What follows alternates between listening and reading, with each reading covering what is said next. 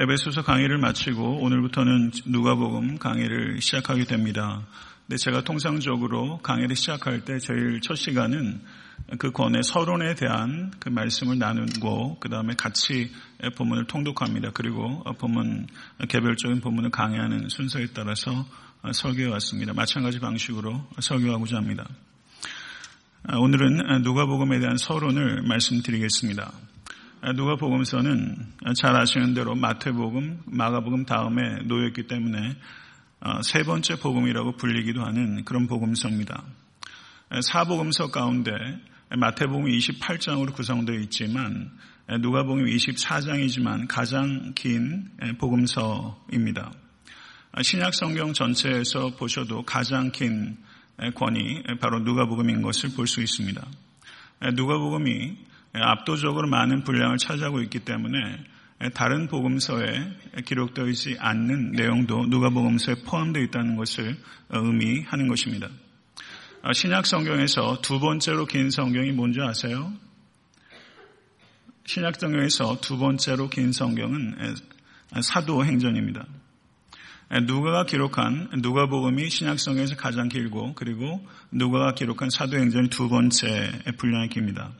사도행전을 구성하고 있는 총 단어 수가 18,374개고 혹시나 해서 말씀드립니다. 집에 가서 세보지 마세요. 누가복음의 단어 수는 19,404개로 구성되어 있습니다. 누가가 신약 성경에서 가장 긴 권과 두 번째 권을 기록함으로써 누가가 영적, 양적으로는 신약 성경에 가장 큰 기여를 하였다라고 볼 수 있다는 것입니다. 누가 복음서와 다른 복음서와 구별된 특징이 있습니다. 가장 큰 특징은 누가 복음서는 사도행전과 저자도 동일인이고 신학적으로 매우 밀접하게 연관이 되어 있다는 특징입니다. 잘 아시는 바와 같이 누가복음과 사도행전은 데오빌로에게 헌정된 것입니다.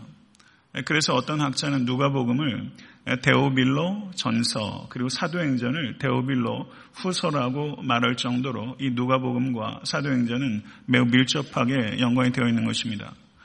그렇기 때문에 누가복음과 사도행전을 각각 별개의 성경의 권으로 읽어서는 누가복음을 온전히 이해할 수 없다는 뜻입니다. 그래서 학자들은 누가복음과 사도행전을 합쳐서 누가 문서라고 부르기도 합니다.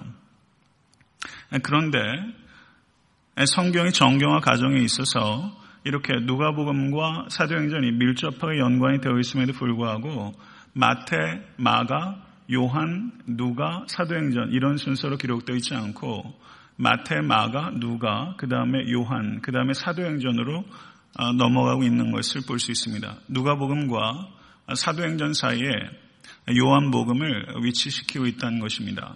그 이유는 마태, 마가, 누가 복음을 공간 복음서라고 합니다. 시납틱스라고 합니다. 이것은 마태, 마가, 누가가 매우 유사한 관점에 따라 쓰여졌고 흡사한 부분들이 많이 있기 때문입니다.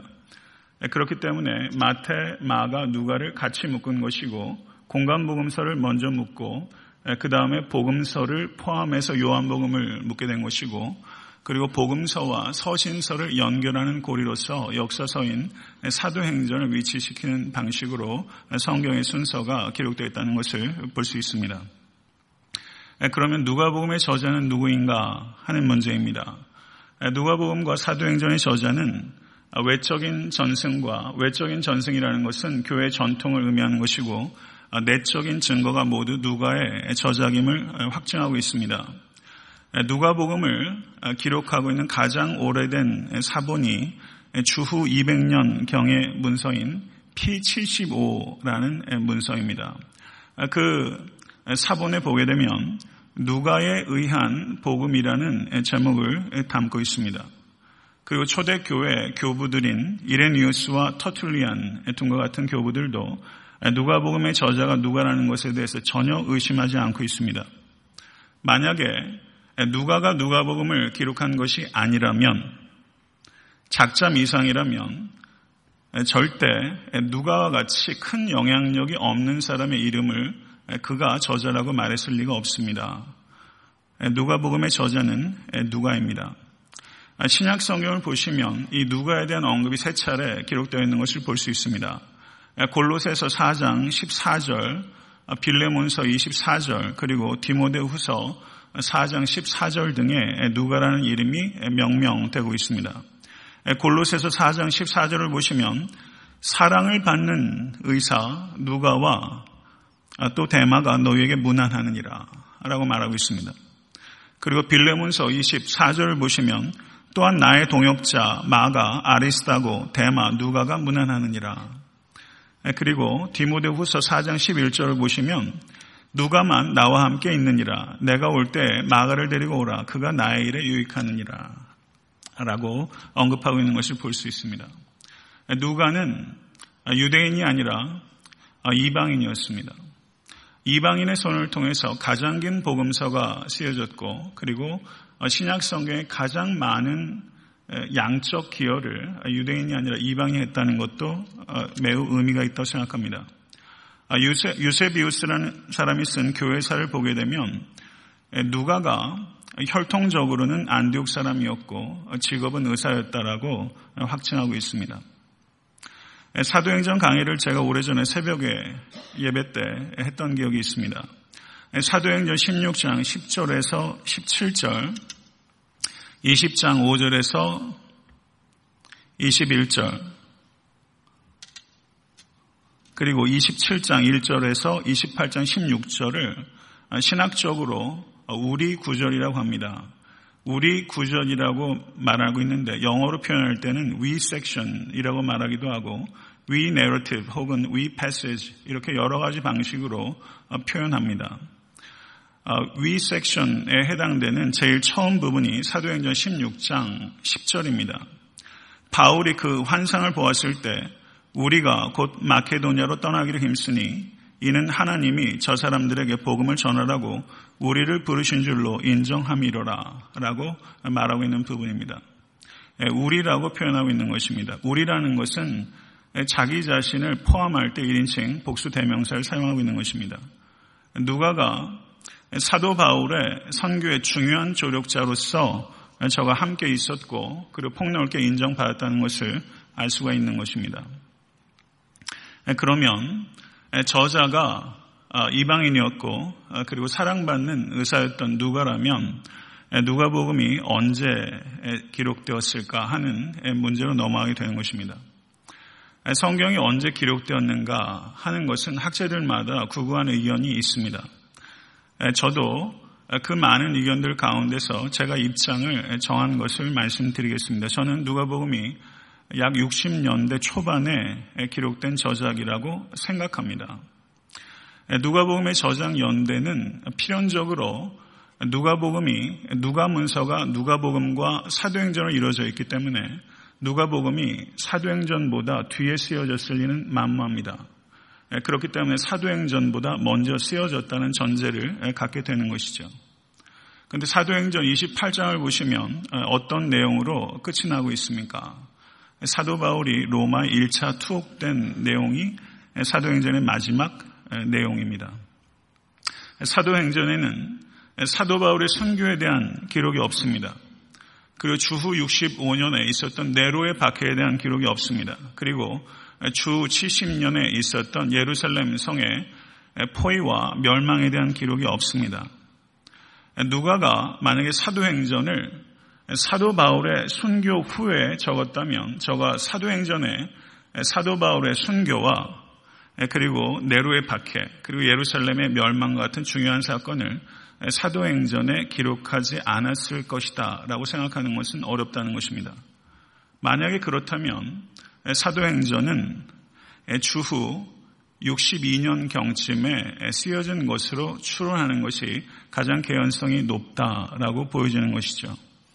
그렇다면 사도행전이 누가복음보다 후에 쓰여졌는데 사도행전이 주후 62년경에 쓰여졌다면 누가복음은 그것보다 앞선 시기에 쓰여졌다고 볼 수 있고 그러므로 누가복음은 60년대 초반에 기록되었을 것이다. 60년에서 62년 사이에 기록되었을 것이다. 라는 것이 제 생각입니다. 이것에 대해서는 어느 누구도 확정적으로 얘기할 수 없습니다. 이것이 보편적인 복음주의 학자들이 가지고 있는 견해고 저도 그 견해에 동의합니다.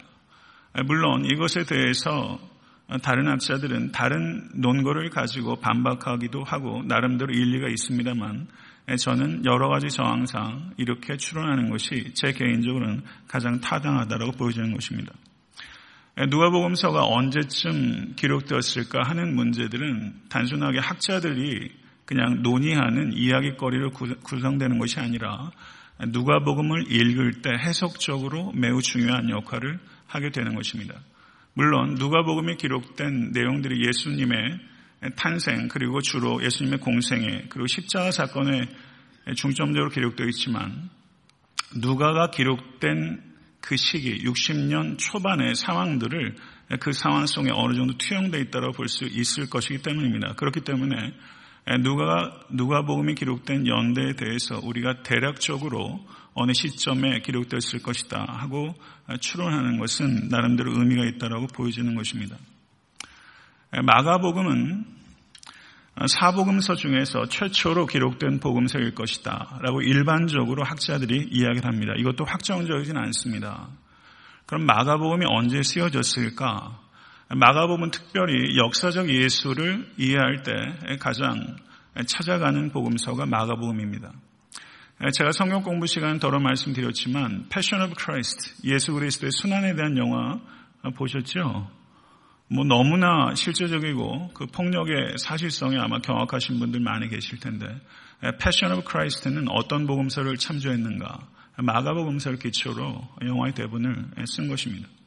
마가복음은 언제쯤 쓰여졌을까? 저장 연대가 50년대 중후반 정도라고 추정합니다. 그러면 누가는 이 마가, 마가복음을 아마도 수중에 가지고 있었을 것이다. 라고 보는 것이 타당할 것이고, 그렇기 때문에 마가복음과 누가복음의 그런 공통점들이 이해가 되는 것이죠. 이 모든 것들은 물론 추론입니다. 그럼 누가복음은 누구에게 쓰였는가 하는 주제로 넘어가게 되는 것입니다.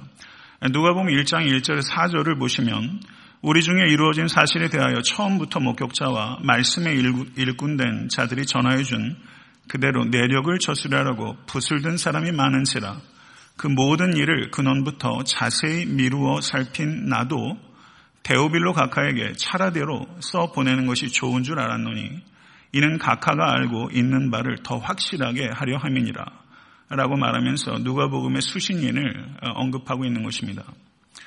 사도행전 1장 1절과 2절을 보셔도 데오빌로요 내가 먼저 쓴 글에는 무릇 예수께서 행하시며 가르치시기를 시작하신부터 그가 택하신 사도들에게 성령으로 명하시고 승천하신 날까지 이를 기록하였노라 라고 말하면서 사도행전의 수신인을 또한 언급하고 있습니다. 그럼 누가복음과 사도행전에서 공이 수신인으로 언급하고 있는 데오빌로 각하는 누구인가 하는 문제가 중요한 질문이 되겠죠. 신학적으로 이 데오빌로 각하가 누구인가를 살피려는 여러 시도들이 있었지만 썩 성공적이지 못했습니다. 근데 데오빌로를 묘사할 때 각하라는 말이 동원되고 있습니다. 사도행전을 주의 깊게 살피시면 사도행전에 각하라고 표현된 사람이 총독 벨릭스와 베스도입니다. 데오빌로를 각하라고 명명한 것을 볼 때 이 데오빌로는 대단히 사회적 신분이 높고 부유한 실존 인물이었을 가능성이 높다라고 보여집니다. 그러면 누가가 왜 누가복음과 사도행전에서 이 데오빌로에 대해서 언급을 했을까 하는 것이죠. 아마도 누가복음과 사도행전, 누가복음과 사도행전을 파피루스에 적게 되면 약 10m 정도의 양피지가 필요했을 것이다. 이렇게 보는 것입니다.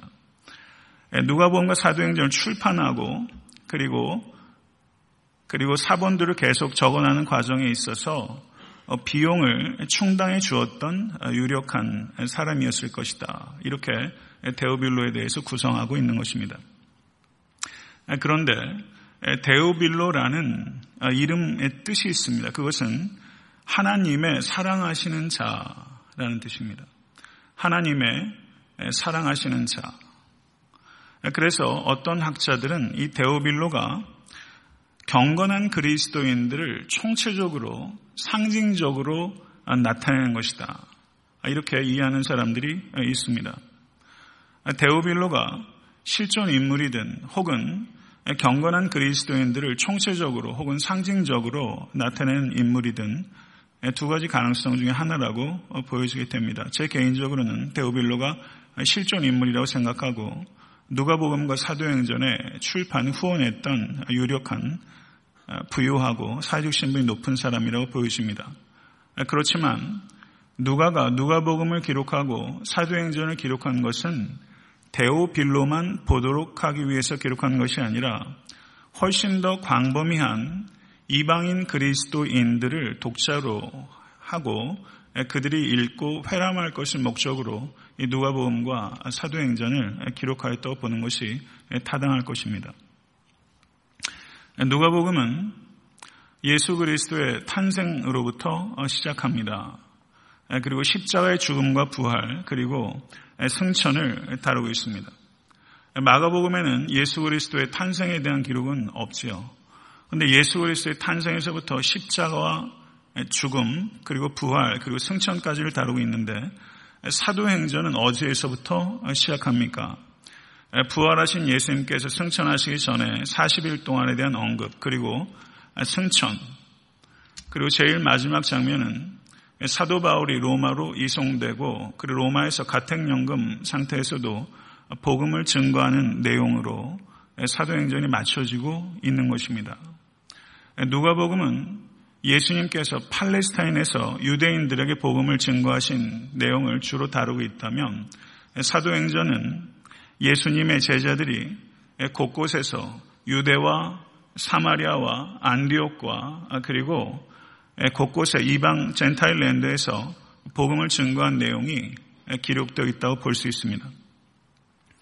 그래서 누가복음과 사도행전을 지리적으로 분류하자면 누가복음은 갈릴리에서 예루살렘까지를 기록하고 있다면 사도행전은 예루살렘에서부터 로마까지를 기록하고 있다고 분류하고 있습니다. 물론 이렇게 지리적으로 분류하는 것이 지나치게 단순화시키는 감이 있지만 이렇게 말하는 것이 틀렸다고 말할 수는 없습니다.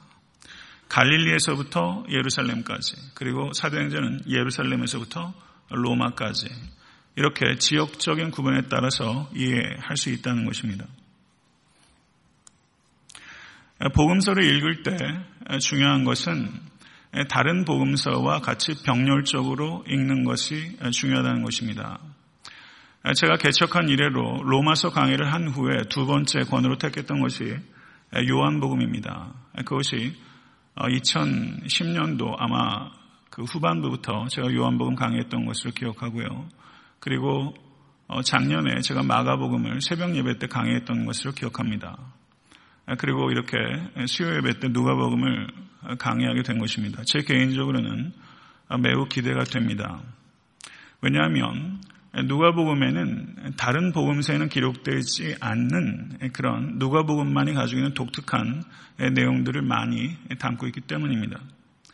예수 그리스도에 대해서 보다 입체적인 이해를 갖는 여러분과 제가 될 수 있게 되기를 간절히 바랍니다. 그러면 누가복음에만 기록되어 있는 그 내용들은 무엇인가? 누가복음 1장과 2장에는 세례 요한의 출생에 대한 기록이 있습니다. 그리고 마리아에게 천사를 통해서 성령의 수태 고지가 있고 그 다음에 예수님의 탄생 그리고 예수님의 유년 기에 대한 기록이 누가복음에만 나타나고 있습니다. 그리고 그 다음에 이어지는 내용은 누가복음 5장 1절에서 11절에 베드로가 밤이 맞도록 수고하였으나 물고기를 하나도 잡지 못했는데 예수의 말씀을 따라서 저가 그물을 내렸을 때 만선의 기적이 기록되어 있습니다. 누가복음에만 기록되어 있는 기적 사건입니다. 그리고 누가복음 7장 1절 11절을 보시면 나인성 과부의 아들을 살리신 사건이 기록되어 있고 누가복음 7장 36절에서 50절을 보시면 죄인이라고 소개되고 있는 여인이 향유 옥합을 깨뜨려서 그 기름을 예수께 붓고 눈물로 발을 씻기신 사건이 기록되어 있습니다. 아, 유사한 사건이 마가복음 14장에 300 데네리온의 향유옥합을 깨뜨린 여인의 예수 그리스도께 기름을 부은 사건이 기록되어 있습니다. 저는 이 두 사건이 동일한 사건이 아니라 다른 사건이라고 이해하고 있고 아, 누가복음에는 이 7장에는 죄인인 창기인 여인이 향유옥합을 깨뜨린 특별한 사건이 누가복음에 기록되어 있다. 저는 그렇게 이해합니다. 8장 1절 3절의 말씀을 보시면 예수님을 따르며 도운 여인들에 대한 기록이 기록되어 있습니다. 그리고 9장 51절에서 56절을 보시면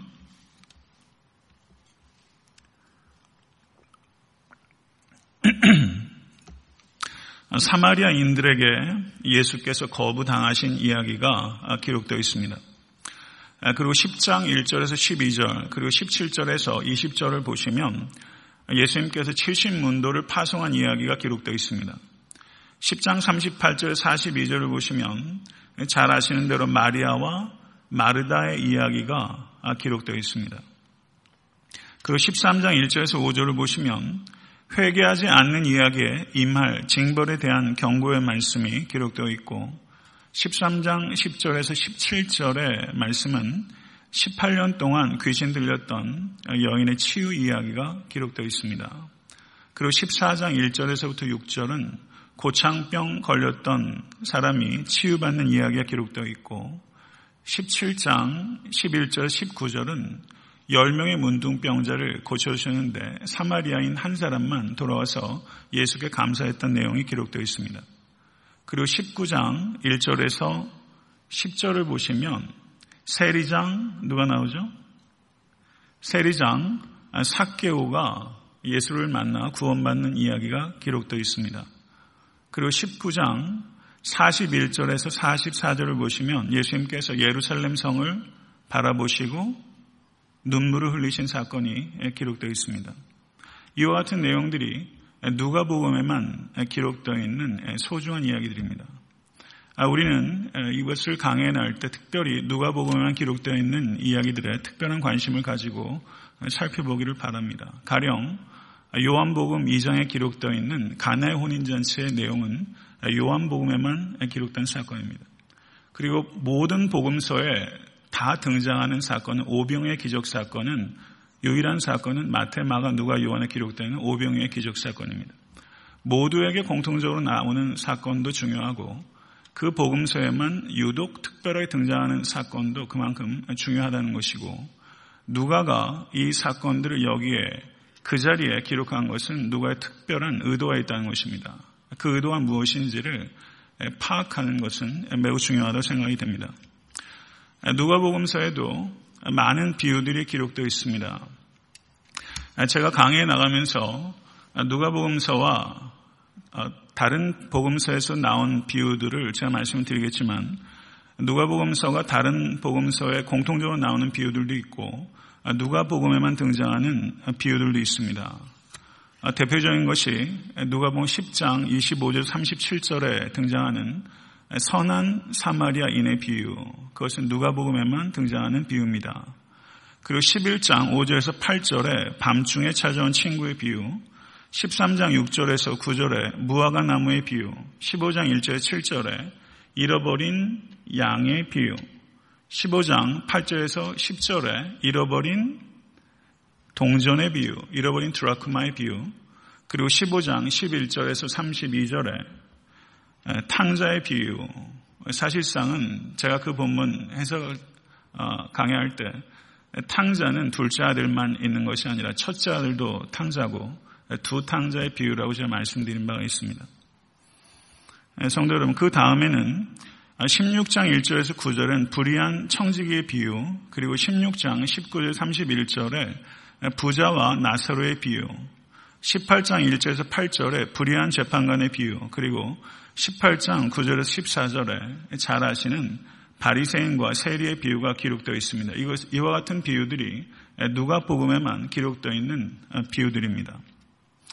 제가 말씀드린 것들이 누가 복음에만 기록되어 있는 이야기 혹은 누가 복음에만 기록되어 있는 비유들입니다. 그리고 다른 부분들은 다른 공간복음서와 아, 동일한 사건들을 기록하고 있지만 누가는 동일한 사건들 혹은 동일한 이야기를 기록한다 할지라도 누가가 가지고 있는 특별한 성향에 따라 나름대로의 방식으로 개성 있게 그 부분을 기록하고 있는 것을 볼 수 있습니다. 어떤 성경학자는 누가복음을 세상에서 가장 아름다운 책이라고 말하는 사람도 있습니다.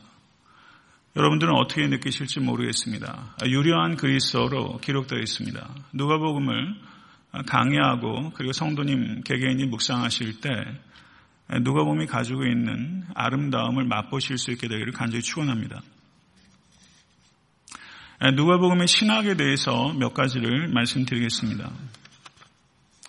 누가복음의 특징은 특별히 소외된 자를 위한 복음서다 이렇게 말할 수 있습니다. 누가복음엔 특별히 가난한 자와 여인들과 아이들과 그 사마리아인들과 이방인들과 같이 그 당시에 가장 아웃사이더, 가장 소외된 사람, 가장 그 marginally people, 가장 외곽에 있는 사람들에 대한 지대한 관심을 누가복음이 가지고 있습니다. 모든 복음서가 공이 소외된 자들에 대한 관심을 가지고 있지만 특별히 누가복음은 그들에 대한 유별난 관심을 가지고 있는 복음서라고 볼 수 있습니다. 그렇기 때문에 해방 신학자들이 특별히 사랑하는 복음서가 누가복음서입니다. 아기 예수님께서 탄생하셨을 때 드려졌던 제물도 가난한 자들이 드렸던 비둘기입니다. 요셉과 마리아는 가난한 사람이었습니다. 4장 18절에서 예수님께서 이 땅에 오신 목적을 말하고 있는 가운데 하나가 가난한 자에게 복음을 전하는 것이라고 밝히고 있습니다. 그리고 마태복음 5장 3절은 심령이 가난한 자는 복이 있나니라고 팔복의 말씀을 시작하고 있는데 병행 본문인 누가복음 6장 20절에는 심령이 가난함에서 심령이를 떼고 있습니다. 그래서 가난한 자는 복이 있나니라고 말하고 있는 것입니다. 여기는 분명한 의도가 있는 것입니다. 또한 누가복음에는 부유한 자들에 대한 경고가 빈번하게 등장하고 있습니다. 마리아의 창가인 1장 53절을 보시면 줄이는 자를 좋은 것으로 배불리셨으며 부자는 빈손으로 보내셨도다 라고 말하고 있는 것을 볼 수 있습니다. 예수님의 비유들 가운데도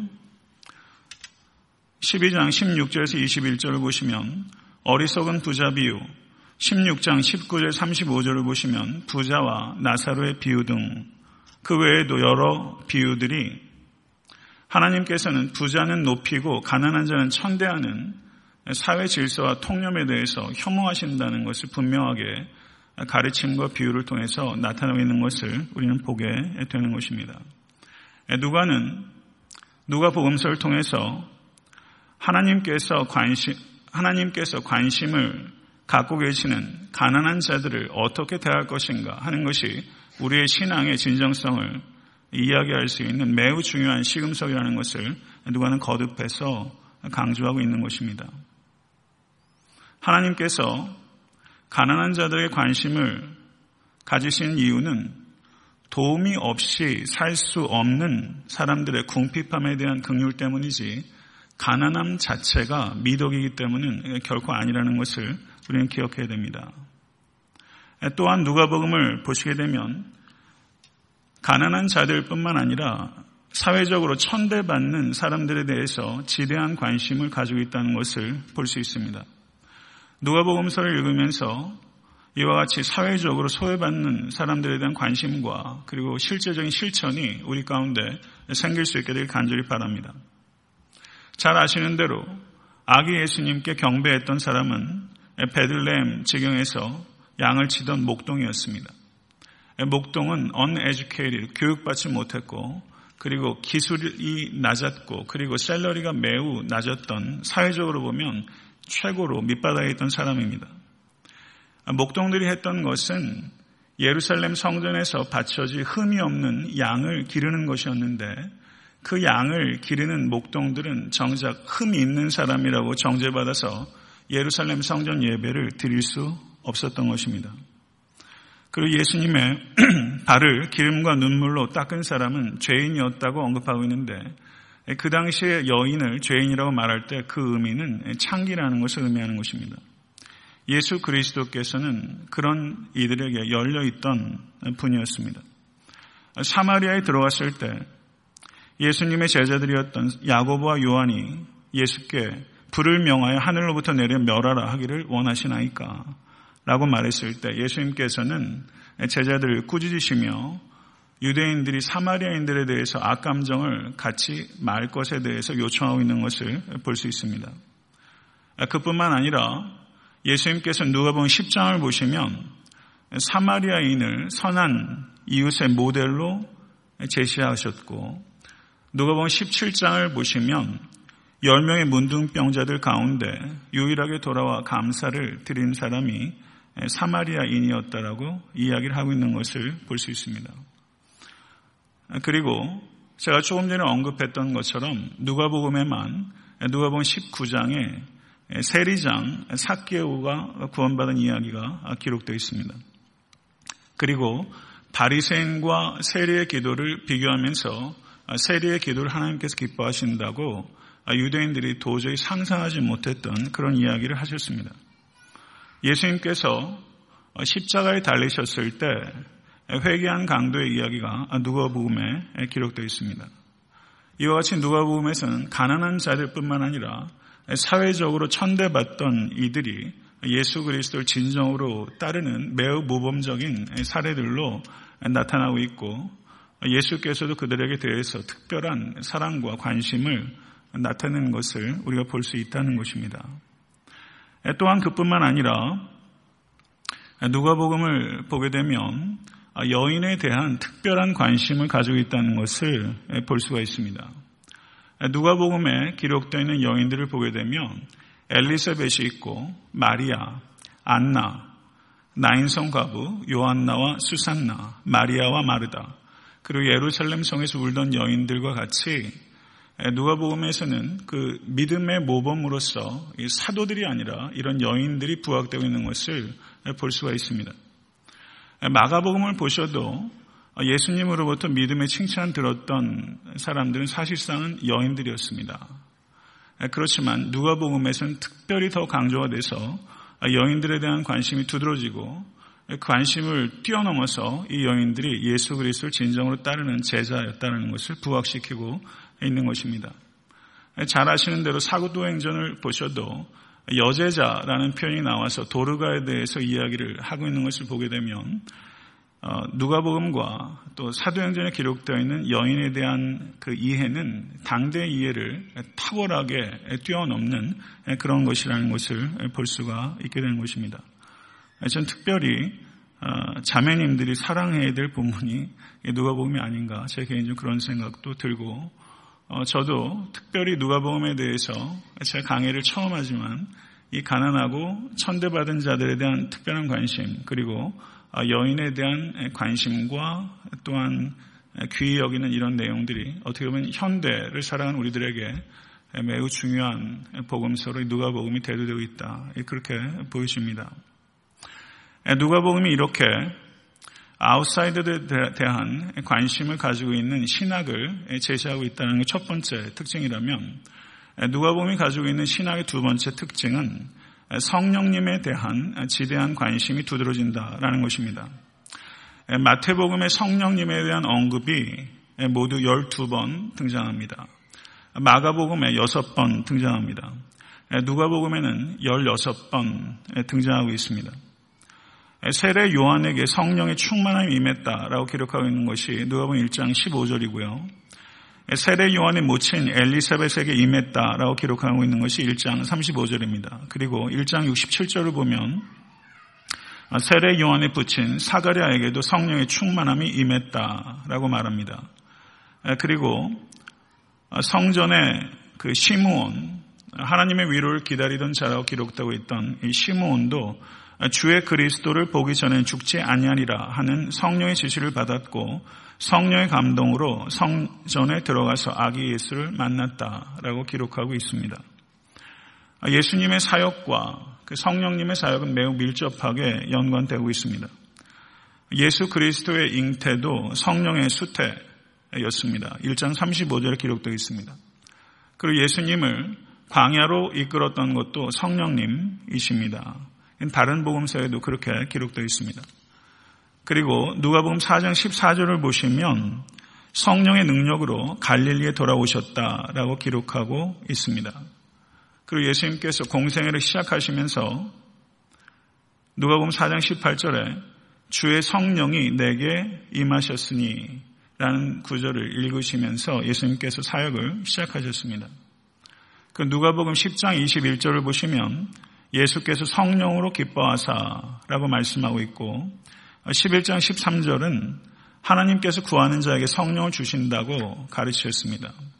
12장 10절에는 성령을 모독하는 자는 사하심을 받지 못한다라고 가르치셨고 12장 2절에는 복음 전도 시 성령께서 마땅히 할 말을 가르치신다라고 가르치셨습니다.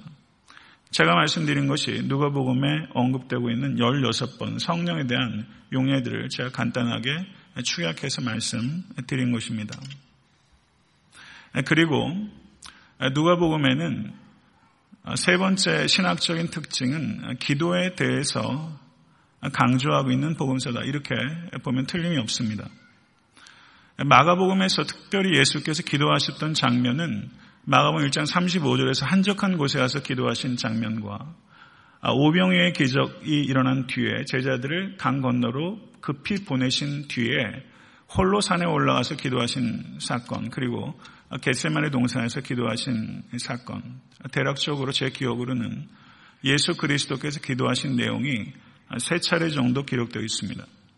그런데 누가복음에는 예수 그리스도께서 본을 보이신 기도의 장면이 일곱 차례 기록되어 있습니다. 이러한 내용들은 제가 개별 본문을 강의할 때는 상당 부분 생략하게 되는 이야기입니다. 저는 오늘 서론을 통해서 누가복음의 큰 그림을 그려보는 것입니다. 이 손으로 타이핑 치는 자고 꽤 해먹었습니다. 제일 처음에 예수 그리스도의 기도에 대해서 언급되고 있는 것이 3장 21절입니다. 예수도 세례를 받으시고 기도하실 때 하늘이 열렸다라고 언급하고 있어요. 다른 복음서에서는 예수께 세례 받으실 때 기도했던 내용 없습니다. 5장 16절은 예수는 물러가서 한적한 곳에서 기도하시니라. 이것은 다른 복음서 병행 본문입니다. 다른 복음서에도 기록되어 있습니다. 6장 12절에서 13절을 보시면 예수께서 기도하시러 산으로 가서 밤이 새도록 하나님께 기도하시고 밝음에 그 제자들을 부르사 그 중에서 열두를 택하여 사도라 칭하셨으니 마가복음 3장에 예수께서 열두 제자를 택하신 장면이 기록되어 있지만 거기에는 예수께서 기도하셨던 내용은 생략되어 있습니다. 그런데 누가복음은 예수께서 밤이 새도록 기도하셨다라고 예수 그리스도의 철야 기도에 대해서 언급하고 있는 유일한 본문입니다. 그러면 철야 기도할 만큼 중요한 일은 무엇인가? 그것은 사람을 세우는 일이라는 것입니다. 사람을 세우는 일이 예수 그리스도께서 공생애 때 제일 처음에 하셨던 일이고 예수 그리스도께서 밤이 새도록 기도하셨던 내용 역시 사람을 세우는 것입니다. 그 대목에서 예수께서 기도하셨고 9장 아, 18절을 보시면 예수께서 따로 기도하실 때 제자들이 주와 함께 있더니 물어 이르시되 무리가 나를 누구라 하느냐. 마가본 8장에 나오는 내용입니다. 마가본 8장에서 예수께서 소경된 자를 두 차례에 걸쳐서 고치실 때 처음에는 나무들이 걸어가는 것처럼 보인다. 다시 치료하셨을 때 완전히 치유가 됐습니다. 그 뒤에 가이사라 빌립보에서 예수께서 사람들이 나를 누구라 하느냐라는 대목이 있는데 거기에서는 예수께서 기도하셨다는 언급은 생각되어 있습니다. 그러나 누가복음에서는 예수께서 따로 기도하실 때라고 언급하고 있는 것이죠. 그리고 누가복음 9장 28절 29절을 보시면 이 말씀을 하시는 8일쯤 되어 예수께서 베드로와 요한과 야고보를 데리고 기도하시러 산에 올라가사 기도하실 때 용모가 변화되어 라고 말하면서 transfiguration 예수님의 변화산 위에서 변화되신 내용을 기록하고 있는데 그때 기도하셨다고 언급하고 있는 것은 누가복음에만 나타나고 있는 것입니다. 그리고 11장 1절을 보시면 예수께서 한 곳에서 기도하시고 마치심에 제자 중 하나가 여짜오되 주여 요한이 자기 제자들에게 기도를 가르치신 것과 같이 우리에게도 가르쳐 주옵소서 라고 말했고 그 뒤에 예수께서 주기도문을 가르치신 내용이 기록되어 있습니다. 그리고 22장 41절 이하를 보시면 겟세만의 동산에서 예수께서 기도하신 내용이 기록되어 있습니다. 제가 드린 말씀은 누가복음에는 예수께서 기도하신 모범이 일곱 차례 기록되어 있는 것입니다. 이것을 볼 때 누가는 특별히 기도에 대한 중요한 관심을 가지고 있고 기도에 대한 신학을 누가복음에 포함하기를 원했다라고 볼 수 있다는 것이죠. 이것은 개별 본문을 강의하면서 깊이 그 의미를 찾아보도록 하겠습니다. 누가복음은 마지막으로 기쁨과 노래의 복음서다 이렇게 볼 수 있습니다. 누가복음에는 노래가 많이 포함되어 있습니다. 누가복음 1장 46절에서 56절을 보시면 마리아의 노래가 기록되어 있습니다. 1장 68절에서 79절을 보시면 사가리아의 노래가 기록되어 있습니다. 그리고 2장 29절 32절을 보시면 시므온의 노래가 기록되어 있습니다. 누가는 노래를 많이 포함시키고 있습니다. 제가 여러 차례 말씀을 드리는데요. 기쁨이라는 의미를 가진 그리스어가 뭐죠? 카, 카라. 아, 카라가 기쁨이에요. 카리스는 은혜란 뜻이고요. 카라가 기쁨이란 뜻입니다. 아, 요한복음에는 일곱 번 등장합니다. 이 카라라는 명사와 아, 그리고 카이로 이것이 기뻐하다라는 의미를 가지고 있는 동사입니다. 카라라는 명사와 카이로라는 동사가 가장 빈번하게 등장하는 성경이 누가복음입니다. 그래서 누가복음을 살펴보시게 되면 하나님을 찬양하고 영광을 올려드리며 기뻐하는 사람들이 종종 등장합니다. 그리고 누가복음 6장 21절을 보시면 지금 줄인 자는 복이 있나니 너희가 배부름을 얻을 것이요 지금 우는 자는 복이 있나니 너희가 웃을 것이며 라고 말하면서 웃음에 대해서 이야기를 하고 있습니다. 예, 그리고 잘 아시는 대로 누가복음 19장 6절을 보시면 뽕나무에서 급히 내려와서 사케오가 즐거워하며 주님을 영접했다라고 언급하고 있습니다. 그러면 누가는 카라라는 명사와 카이로라는 동사를 다른 신약 성경 어떤 건보다 더 많이 누가복음에 기록하고 그리고 기뻐하는 사람들을 묘사하는 이야기를 담고 있으면서 무엇을 이야기하고자 하는가? 그것은 믿음으로 믿음이란 무엇인가 하는 문제입니다. 제가 두 차례에 걸쳐서 최근에 이 기쁨에 대해서 말씀했습니다. 믿음은 기쁨으로 충만하게 사는 것입니다. 누가복음을 읽어가시면서 성도 여러분 정말 우리의 영혼 가운데 기쁨이 충만해진 감격이 임할 수 있게 되기를 간절히 바랍니다. 네, 오늘 그 누가복음 서론 한 수십 년 전에 대학교 강의실로 돌아간 듯한 느낌을 좀 가지실 수 있겠지만 충분하지 못하다고 생각합니다. 제가 항상 말씀을 드리지만 누가복음을 강의를 다 마친 다음에 우리가 누가복음의 전체적인 그림을 다시 한번 이렇게 되돌아볼 수 있는 기회가 있기를 바라고요. 누가복음 강의가 얼마 정도 걸리게 될까 생각해 보면 제가 요한복음을 강의한 것이 61회 강의했습니다. 그래서 아마 비슷한 정도의 시간이 걸릴 거라고 보고요. 예, 어쩌면 그것보다 좀 더 시간이 걸릴 수도 있겠다는 생각이 듭니다. 제가 누가복음을 강의하면서 본문에 들어가서 성실하게 강의하도록 하겠습니다. 목회자의 임무는 성경에 없는 기발한 해석을 하는 게 목회자의 임무가 아니라 성경에서 성령을 통해서 영감하신 것을 충실하게 강해하는 것입니다. 누가가 이 말씀을 적었을 때 어떤 의도를 가지고 적었는지에 대해서 신중하게 연구하고 그리고 지금 이곳에서 그 말씀을 오늘 이 자리에서 누가복음이 특별히 강조되고 있는 단어는 세메이온 오늘이라는 단어입니다. 오늘 이 자리에서 이 신앙을 어떻게 적용할 것인가 하는 이 두 가지 관점에 있어서 성실하게 강의하도록 하겠습니다. 그럼 복음서를 통해서 우리가 추적해야 되는 것이 무엇인가?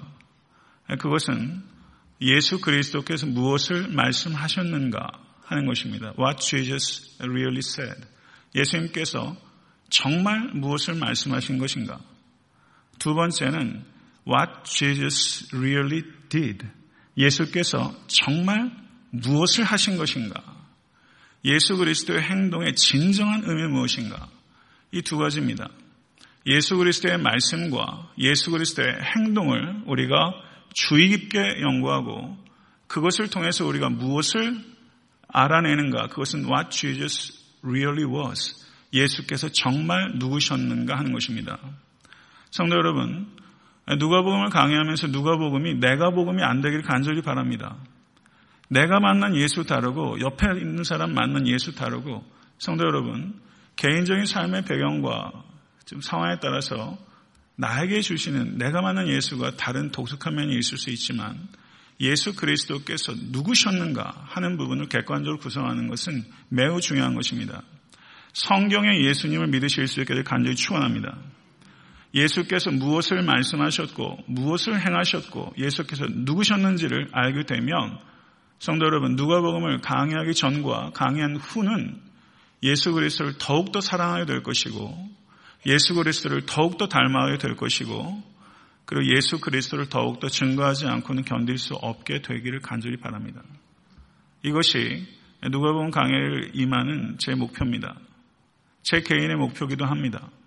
요한복음을 강의한 후에 안성이란 목사와 마가복음을 강의한 후에 그리고 누가복음을 강의한 후에 저는 분명히 다를 수밖에 없다고 생각하고 제 개인적으로도 설교를 준비하기 이전에 누가복음에 나타난 예수 그리스도를 만나고자 하는 갈망을 가지고 진정성을 가지고 누가복음 강의하도록 하겠습니다. 성도 여러분, 오늘은 제가 누가복음을 엑스레이를 한번 찍은 거예요. 개별 본문을 읽기 위해서는 총체적인 그림이 있어야 됩니다. 성경을 해석하는 데 있어서 가장 중요한 것은 문맥입니다. 제가 다음 시간에 성교를 갔다 온 다음에는 누가복음의 아웃라인을 제가 설명할 것입니다. 누가복음의 엑스레이를 찍을 거예요. 누가복음이 어떠한 방식에 따라서 진행되고 있는지를 이해한 후에 개별 본문으로 들어가겠습니다. 그렇지만 누가복음 강의의 목표는 단순하게 understanding 하는 데 있지 않고 obedience 하는 데 있습니다. 예수 그리스도를 encountering 만나고 그분께 순종하는 데 있습니다. 이와 같은 목표들이 여러분과 저의 삶 가운데 이루어지게 되기를 간절히 축원합니다. 기도하겠습니다. 할렐루야 존귀하신 주님 감사합니다. 우리에게 마태, 마가, 누가, 요한복음을 주신 하나님을 찬양합니다.